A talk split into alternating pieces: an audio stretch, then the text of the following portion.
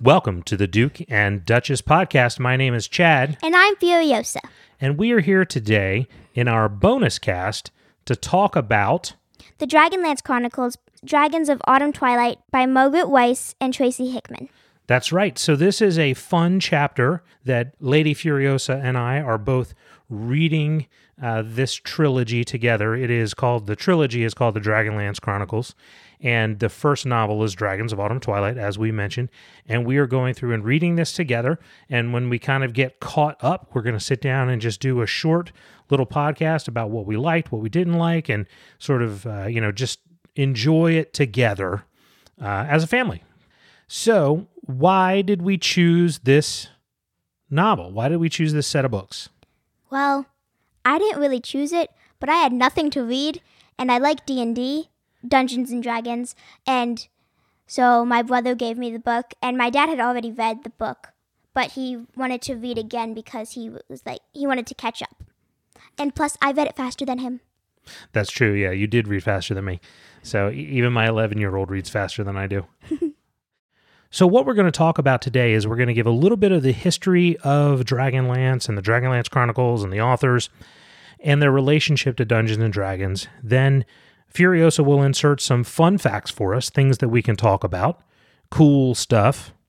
Then we'll talk a little bit about uh, some of the characters. Favorites and least favorites, and then my predictions because I have not read the second book. yeah, we'll give a short synopsis of what the storyline is about. Why do you call it a synopsis? I'm sorry. I'm just I'm used to my big people words. We'll we'll give a short summary of what the story is about. We'll talk about our favorite parts, maybe parts we didn't like as much. Then we'll do predictions, uh, and then we'll talk about what's next in our uh, Dragonlance Chronicles coverage. Okay. So, I learned some cool stuff about this series, some of which were things that I kind of knew, and some of which were things I didn't really know when I was doing a little bit of research this morning to talk about this podcast. So, my history with this book is that I started reading these when I was about 14 or 15 years old. They had come out in, so the books came out in 1984. This is when they were first published. I would have been nine at the time. So they're a few years old. I think the third novel had been written by the time I started reading them, so the trilogy was completed. I read these. It was probably the it's probably the third fantasy series that I read. I read The Lord of the Rings. I read the Crystal Cave series by Mar- uh, Mary Stewart, and then I read these. So it was pretty early in my reading career. And what fascinated me about them is I was really into Dungeons and Dragons. Um, I'm, well, I started reading them, a, like a couple weeks. This book a couple weeks ago, because I have nothing to read at night, and but I've already read a lot of fantasy, like Harry Potter, Percy Jackson, and a bunch of like just random fantasy things that I like. So, What's your I- favorite fantasy series? I don't have a favorite. You don't have it? Not it's not Wings of Fire. Oh, yeah. And that's awesome because it's dragons. But I also really like Harry Potter. I don't have a favorite. I don't know. I like them all equally. I'm very curious to know how you will. We'll talk about this later, but I'm curious to know how you would compare this to Wings of Fire and Percy Jackson.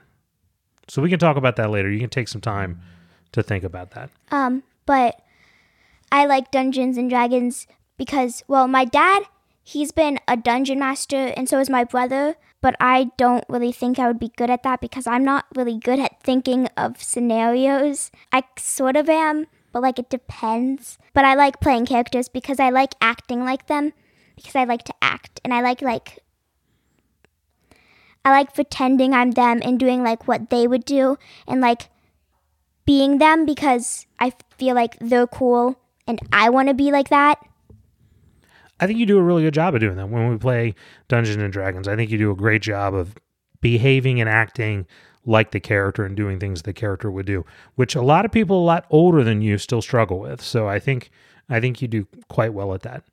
So cool fact about this book series is these were the first novels written by TSR. TSR was the name of the company uh, that published Dungeons and Dragons back in the day.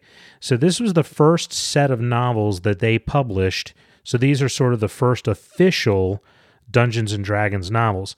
Now, I don't think I realized that at the time when I started reading them. What I also didn't realize until I started reading this morning is that from about 1985, so right right after this book came out until the early 2000s, TSR was the number one publisher of fantasy books in America. They produced more fantasy novels than anybody else. I also didn't realize that there are over 100 novels set in the Dragonlance universe. I thought it was nine. I read nine of them. I thought I read them all. I've read one. So the other thing is this is um so Dragonlance is one of the persistent worlds, the campaign settings that's a part of Dungeons and Dragons. It started the first published campaign setting was one called Greyhawk, which was sort of the original published campaign setting, and then after that was Dragonlance, the first sort of non-Greyhawk major initiative that they made. There were some other ones kind of sprinkled in there that didn't do very well, but but these were the first two major ones. And then after this became came Forgotten Realms, and Forgotten Realms became the biggest and sort of the official Dungeons and Dragons campaign world.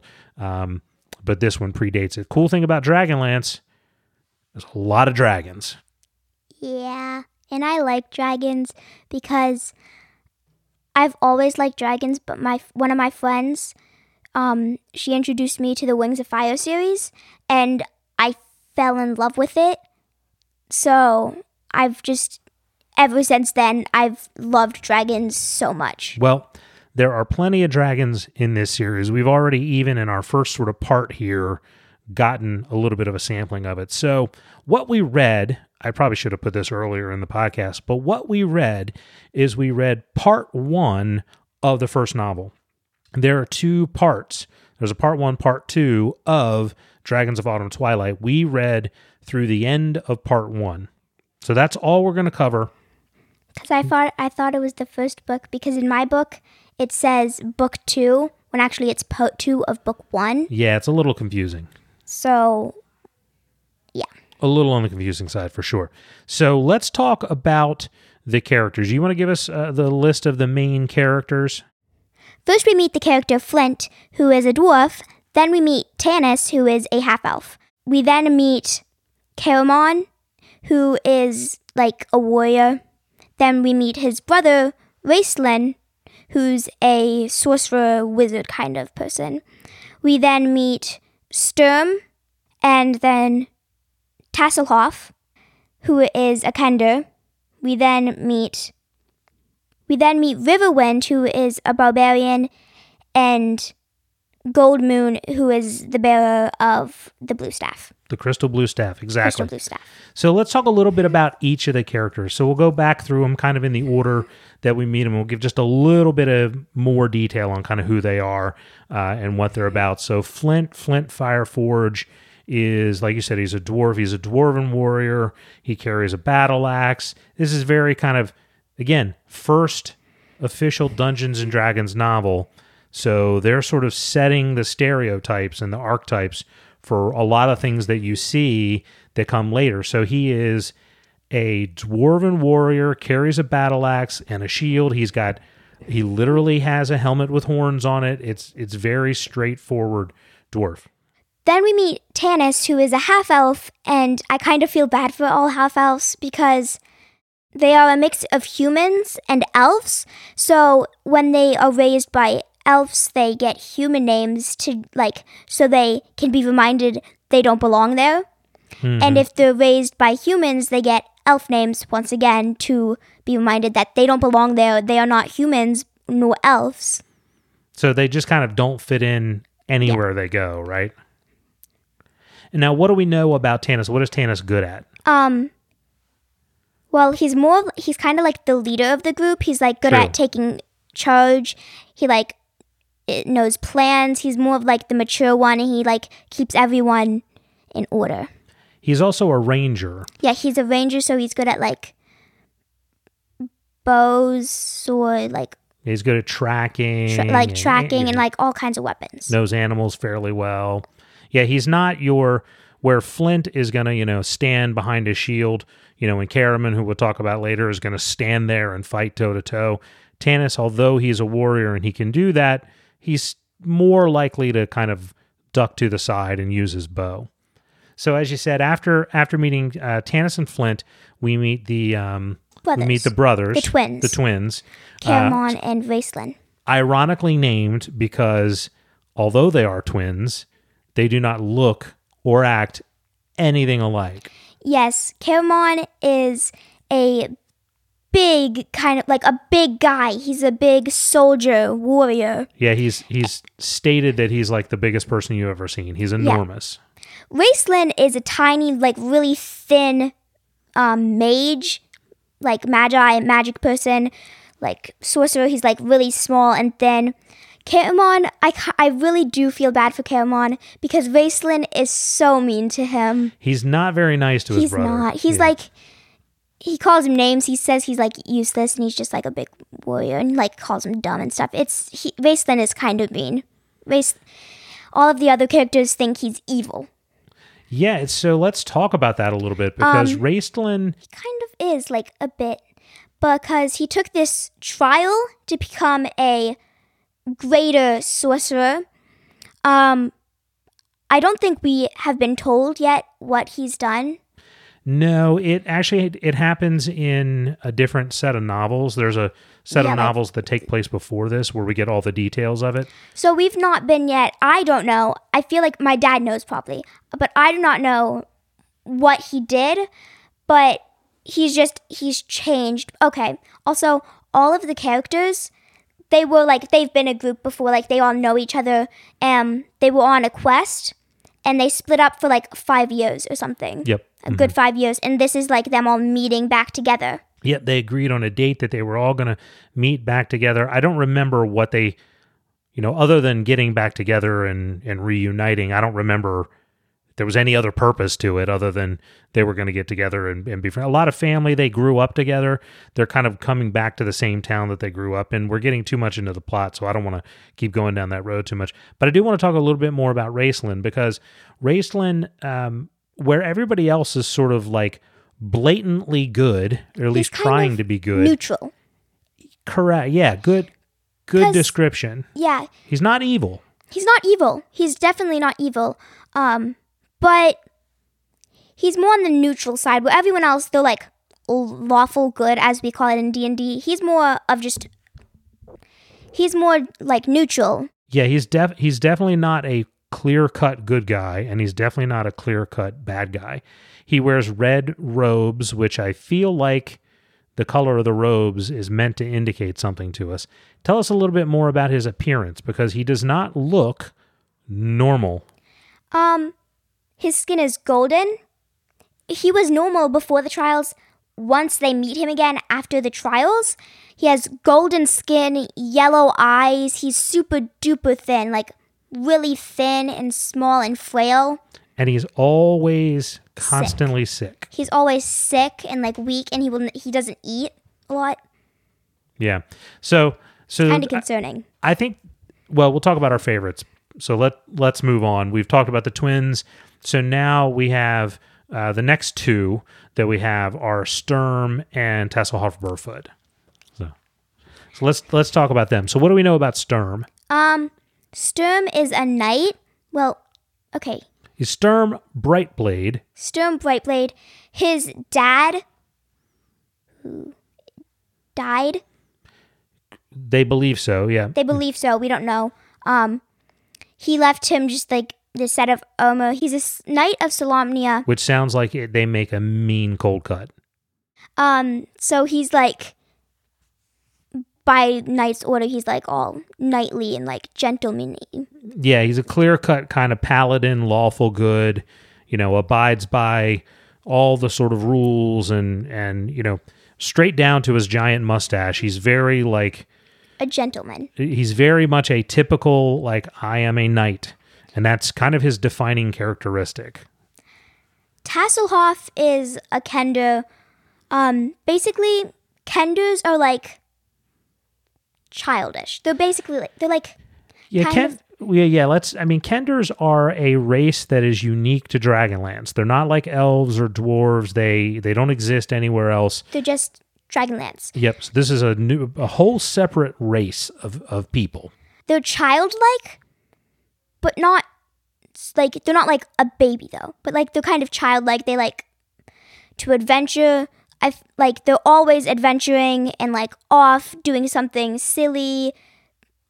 Just always excited. Like hmm um they've said you'll never f- you almost will never find a sad kender like they're always upbeat happy excited that is why i love tasselhoff Yeah. The other defining characteristic of Kenders and mm-hmm. Tasselhoff as a you know as well is they lack fear. yeah they're not they don't have fear They don't have fear. They're, they're not, afraid They're incapable of being afraid of things. yeah they can't be afraid like you'll never ever find a scared kender they're always like they always just like if there's a big dragon there could literally be the biggest dragon ever and a tiny kender who will probably die the kender could be like yeah dragon let's go fight the dragon they're not going to be scared at all like Which isn't always a good thing. yeah like sometimes it's good like because you don't want to be always scared but sometimes you kind of have to be scared to live Exactly. So they kind of all have to control him. So those are the six of the original characters, and there's one there's one seventh character That, who was supposed to be there but who did not did not who did not make it. Do you remember who that is? it. Is it Katarina or Katrina? It's uh so that character is named Kitiara, Kitiara. and do you know what her relationship is? Her and Tanis love each other. Yes, but there's another there's another part of the relationship as well. Do you know what it is? Yeah, she's Caramon and Raistlin's sister. I believe older sister. Yeah, she's older than them both. Yeah. So that's that's the relationship there. She does not make it back to the reunion. Um, it's because apparently she's like bound to someone else. Like Yeah, she's apparently serving some lord. she's serving another lord, so she couldn't make it. She sent them a note saying that she wishes that she could be there, but she's serving another lord. Um, and She just can't make it. she just can't make it.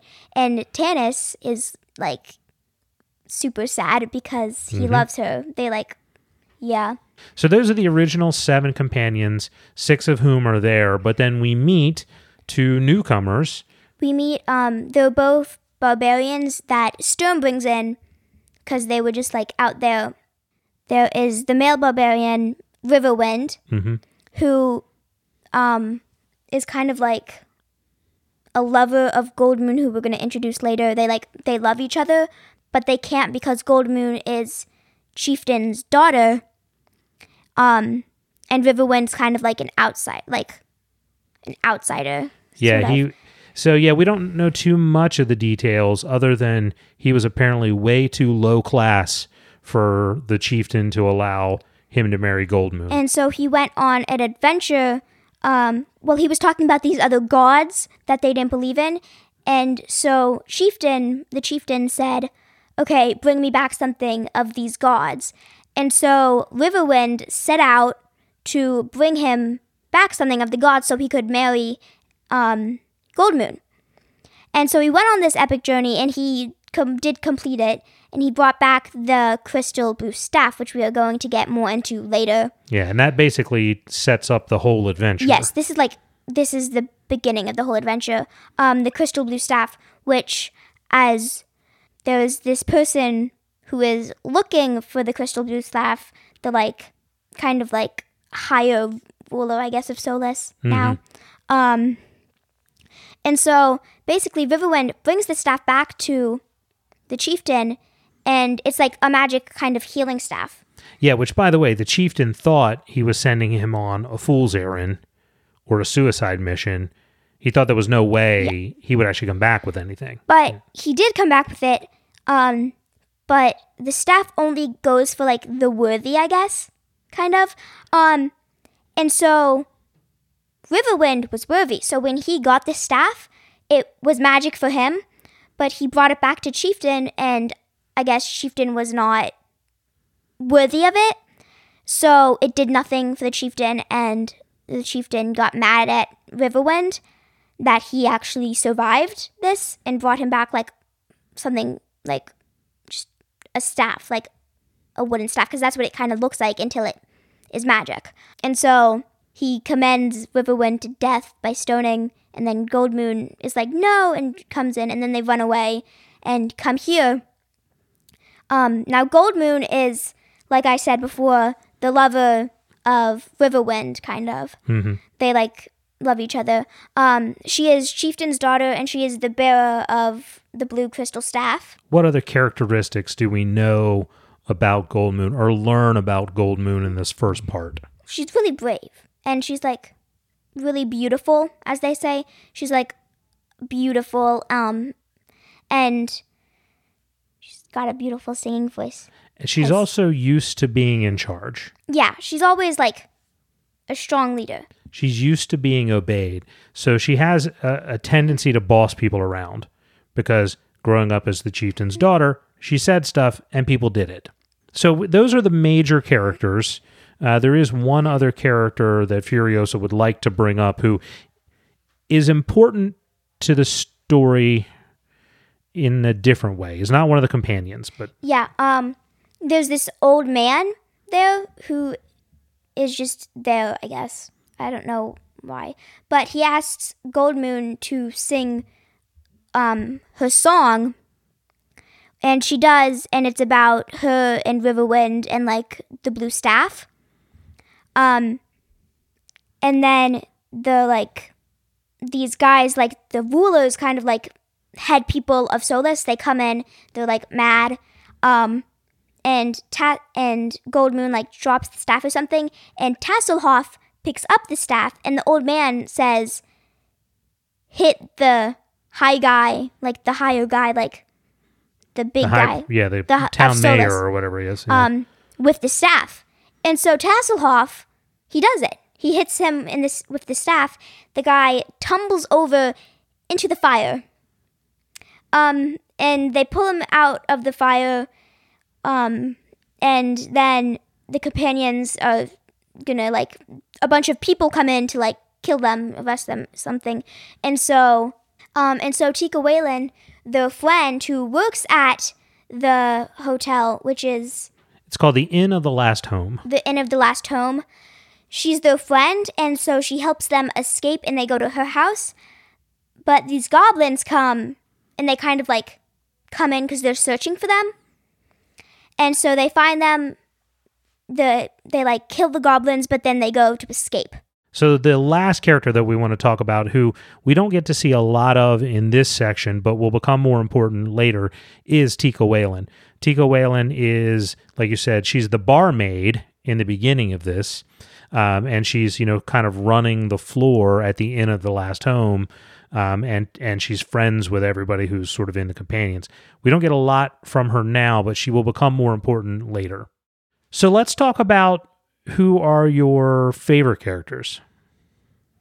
My favorite character, as I kind of have made it obvious out there when we were explaining the characters, is Tasselhoff because I feel like I don't know, he's just awesome. He's always like I feel like he just lights up the story because he's always like excited and out there, and I feel like he's like me, kind of.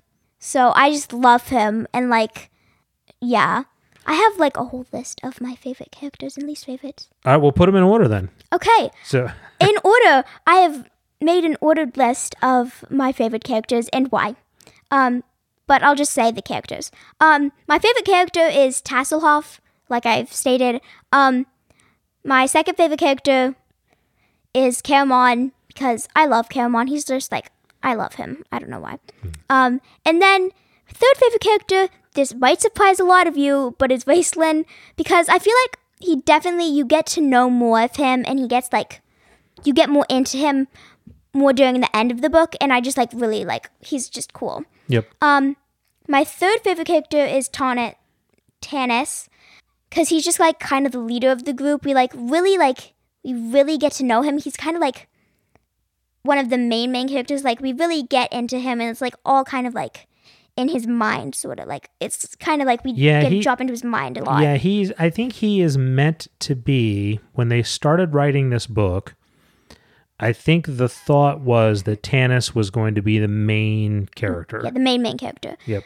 Um, my my next favorite.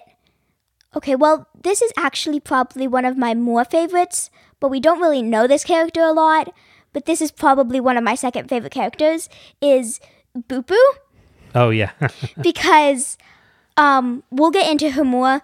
She's we meet her more during the end ish kind of of the book, but she's a gully dwarf and she's kind of just she's awesome. Which we'll get into that later, I feel like. Um, but then I like Sturm.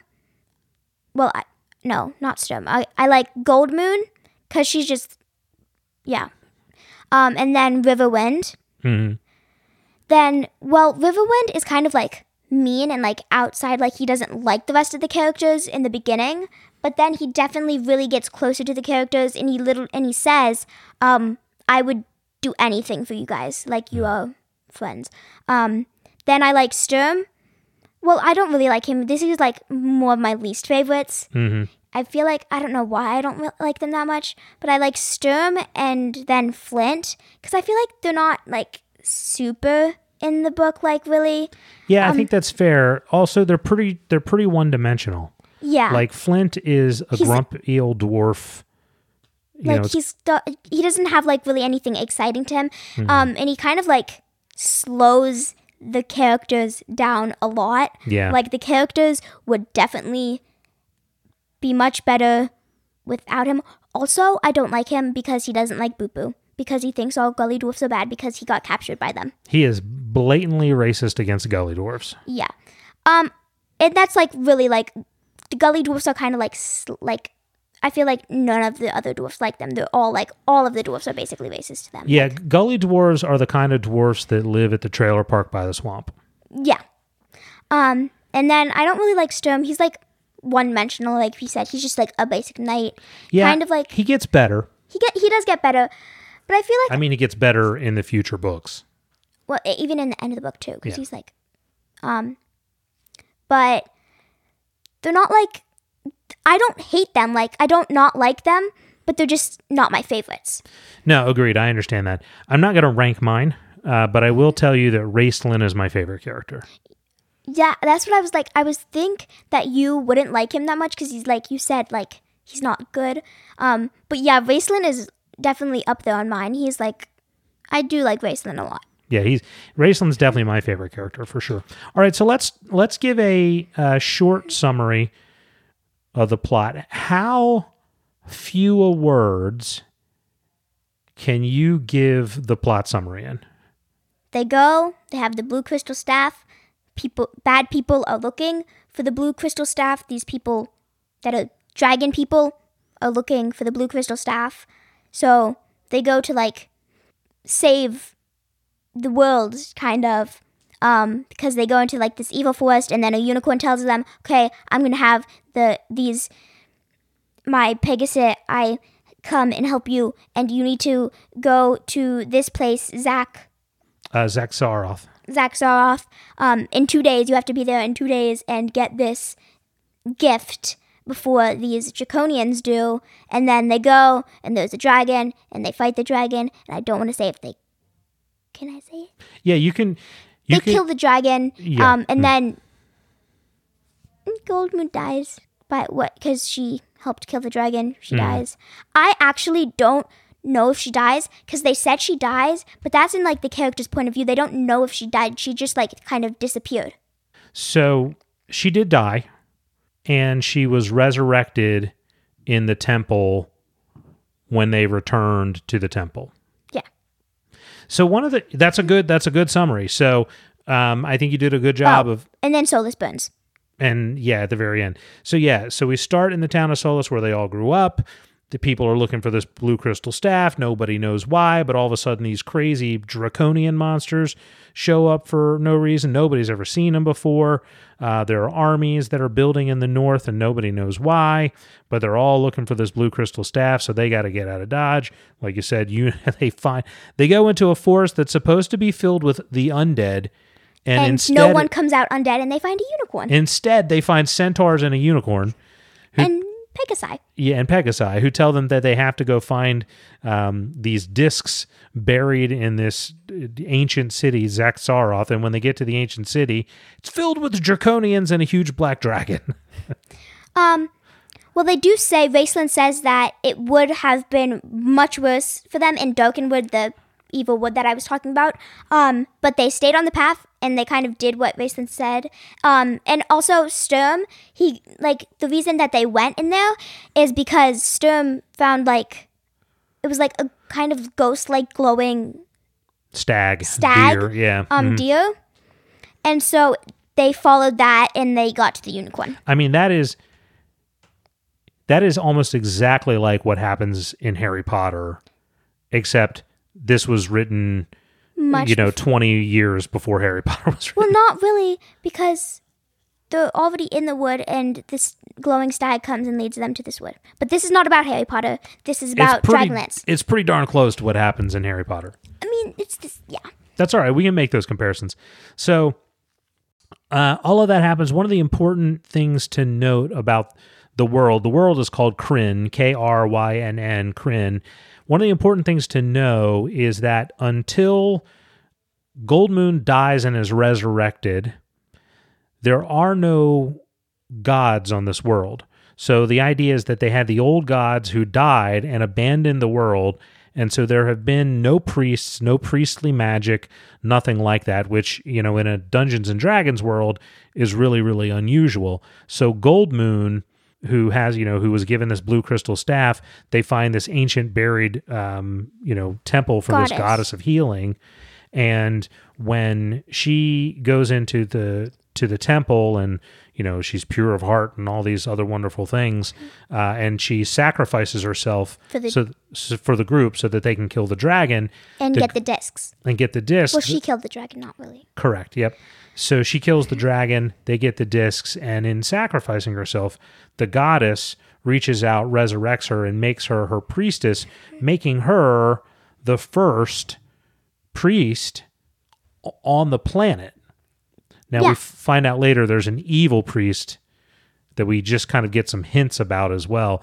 But this whole thing about the gods is like a huge, huge part of where the story is going to go in the future. So let's talk about what are your what's your favorite part?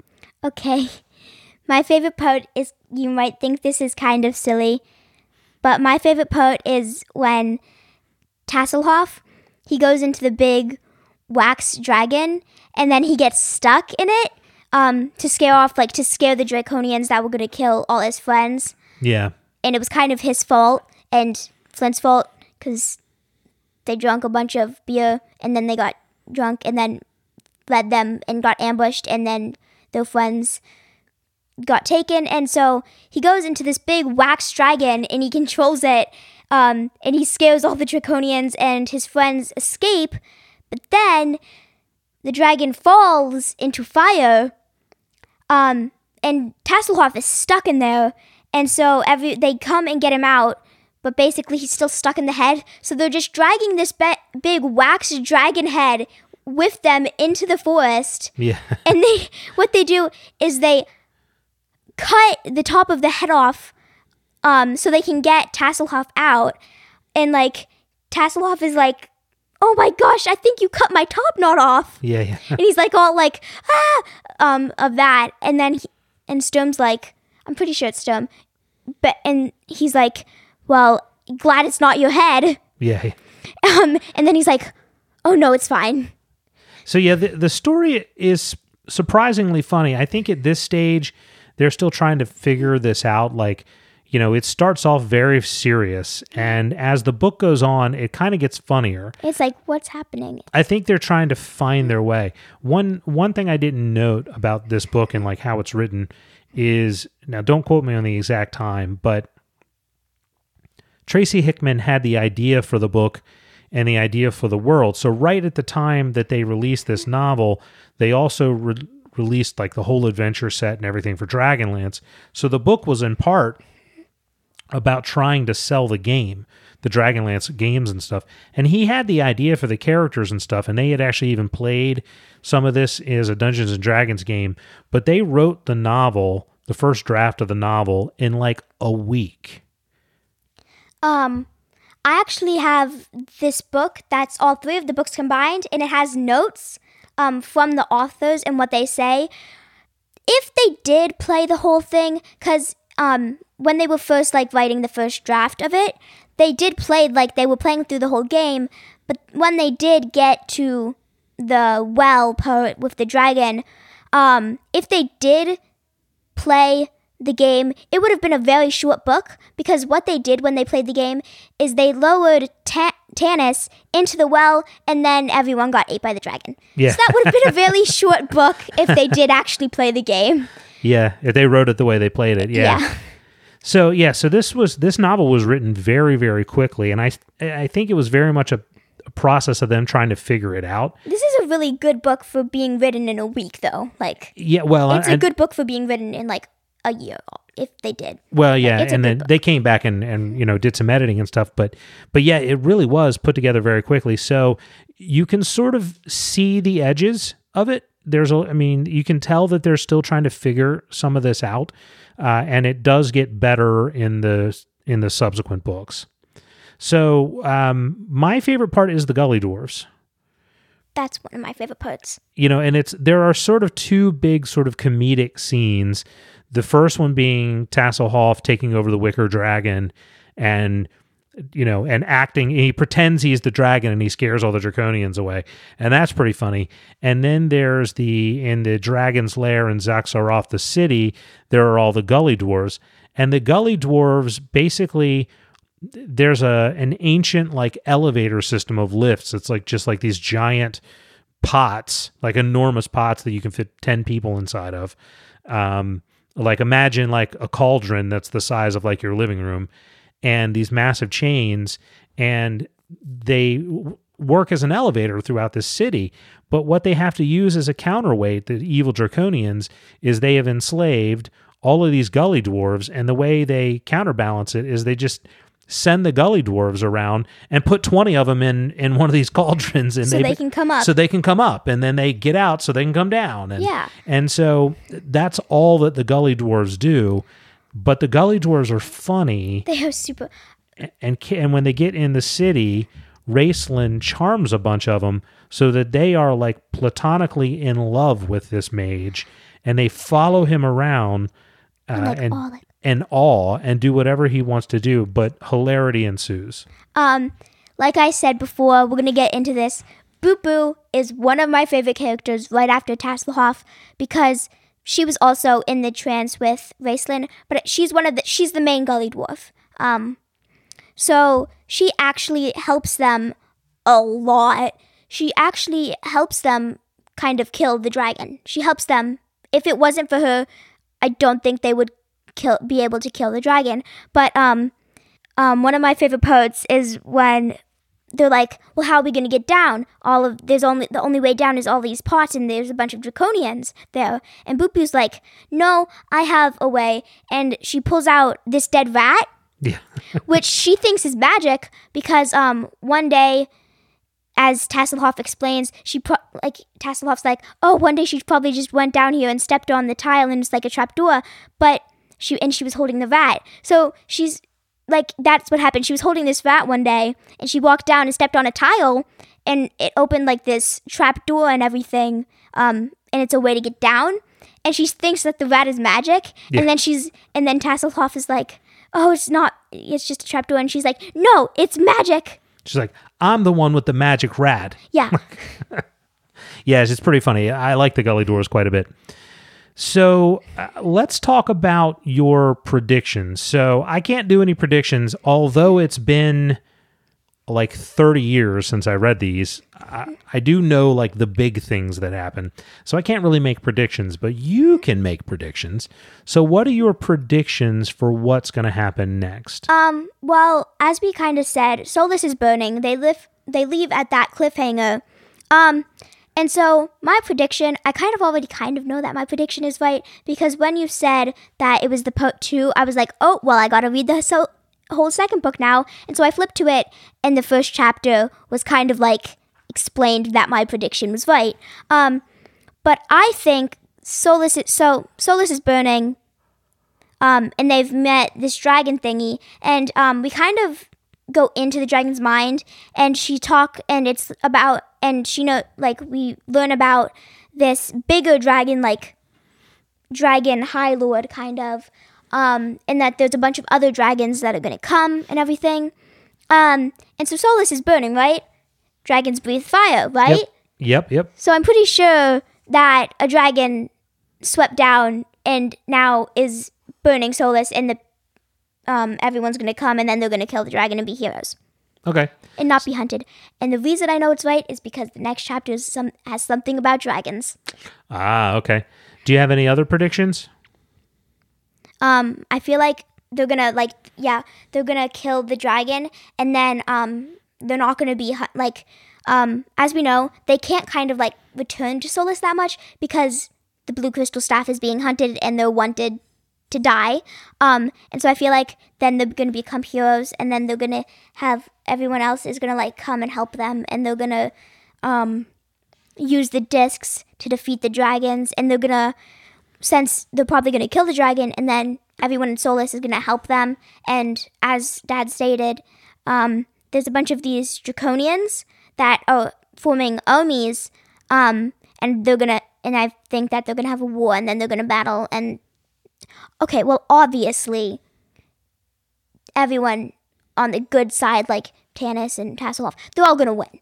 It's kind of obvious because if they didn't, then everyone would hate the book because they didn't win.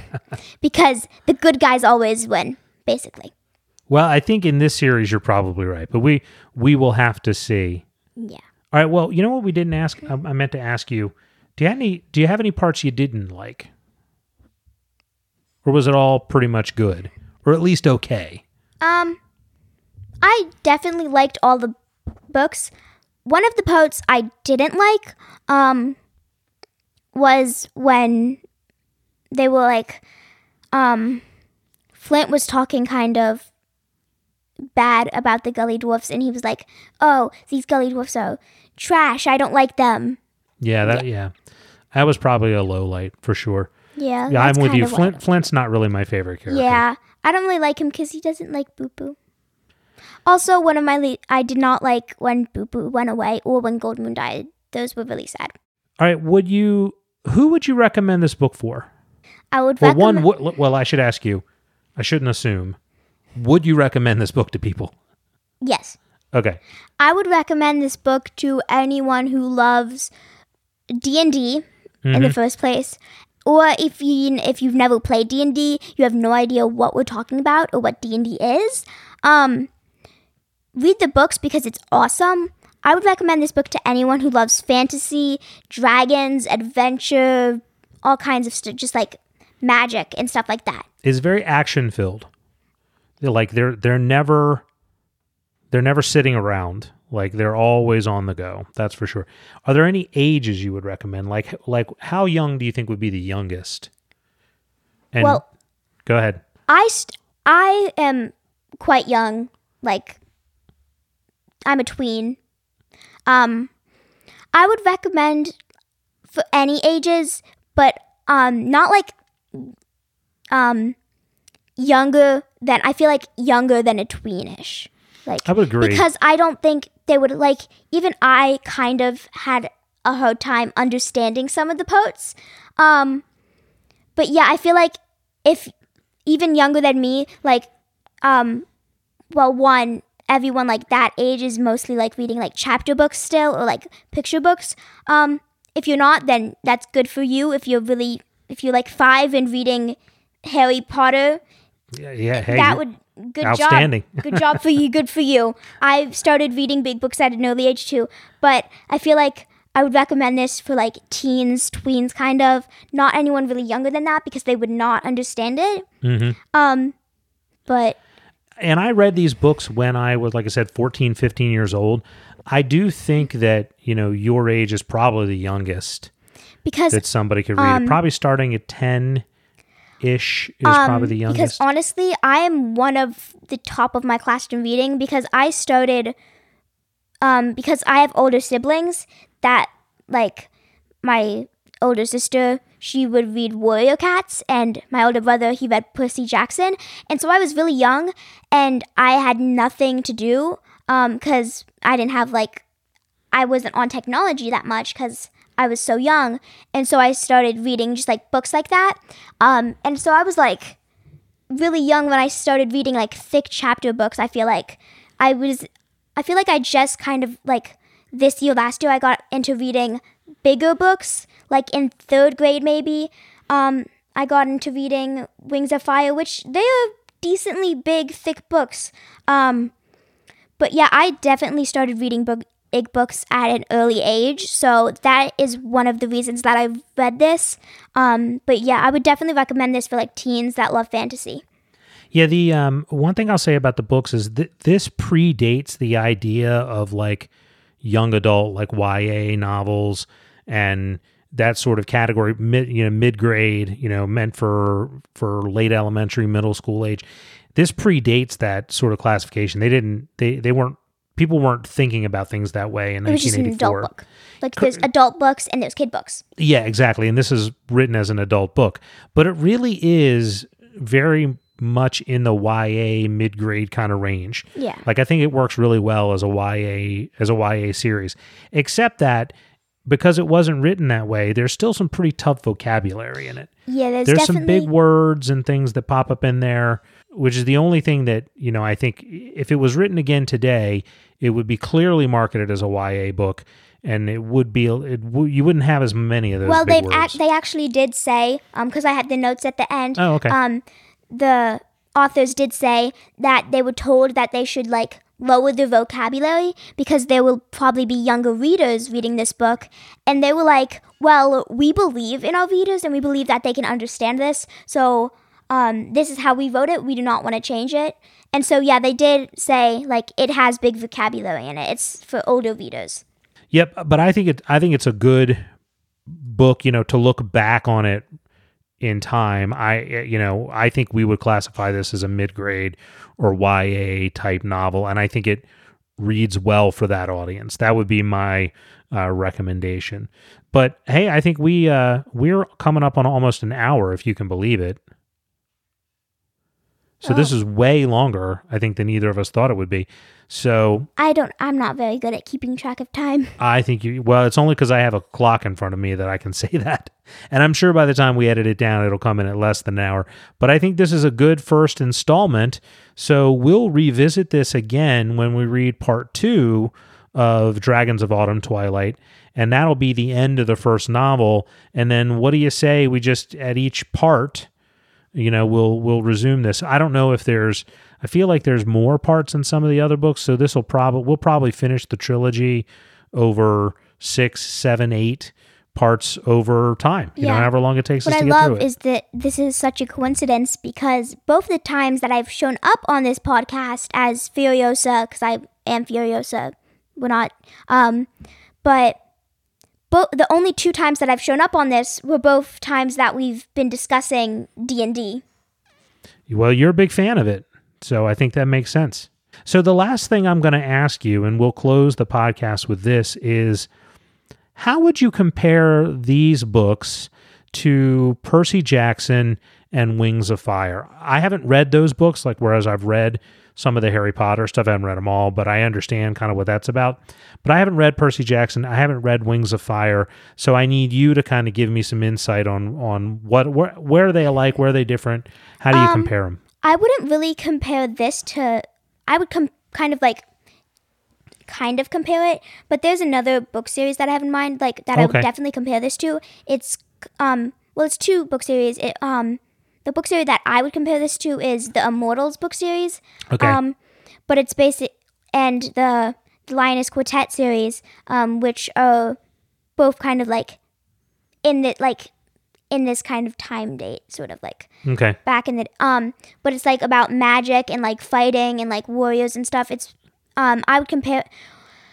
I would compare it because it's like all like that magic stuff, like sorcerers, mages, all that. Um, and there's a bunch of like warriors and fighting, and there's like a bunch of like um different races, like um kind of yeah, like all kinds of that. And then there's a bunch of like monsters and dragons, um, and difficult tasks that the characters have to go through.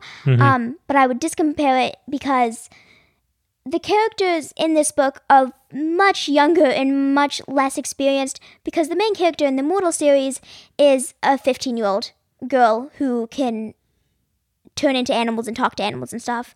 Um, and the main person in the Linus of the Quartet is like um, basically a girl who was like started when she was like 11 and like it ends when she was like 2018 that um, pretended to be a boy so she be- could become a knight and she was planning on when she was 18 and became a knight to say oh i'm a girl and that's kind of what she did. Um, so that's how i would discompare it. I would not compare it to wings of fire. The only comparison that i would have is there's humans and there's dragons in it. But it's more it's always in the dragon's point of view and the dragons um they call the humans scavengers because they've got like little towns and they're all like hiding from the dragons and everything um but the dragons are like they act like humans like because that's kind of like they were like it's in the dragon's mind they act like humans and they've got like palaces and everything. So they're like kind of different than now um than dragons in D&D um Percy Jackson um there's magic in it like both them kind of like fighting action. But um and there's like gods I guess but Percy Jackson is all about demigods and like Percy Jackson as a demigod and stuff so it's not like super related but like it's all like kind of in that fantasy magic creature like there's a bunch of like there's dragons in all of the books and stuff like that Cool. All right. Well, thank you very much for recording with me. I I very much appreciate your time and perspective. I'm enjoying uh, reading a book with you that we get to sort of read something together at the same time and compare notes. So, so this was a lot of fun. What do you say we do it again? yeah All right, good. Well, you can find uh, more of the Duke and Duchess on our Twitter at the DND Podcast, on Facebook by looking up the Duke and Duchess, and join our Facebook group page where you can discuss this episode and all of our other episodes at the at facebook.com slash group slash the DND group. So thank you, everyone. Good night. bye good night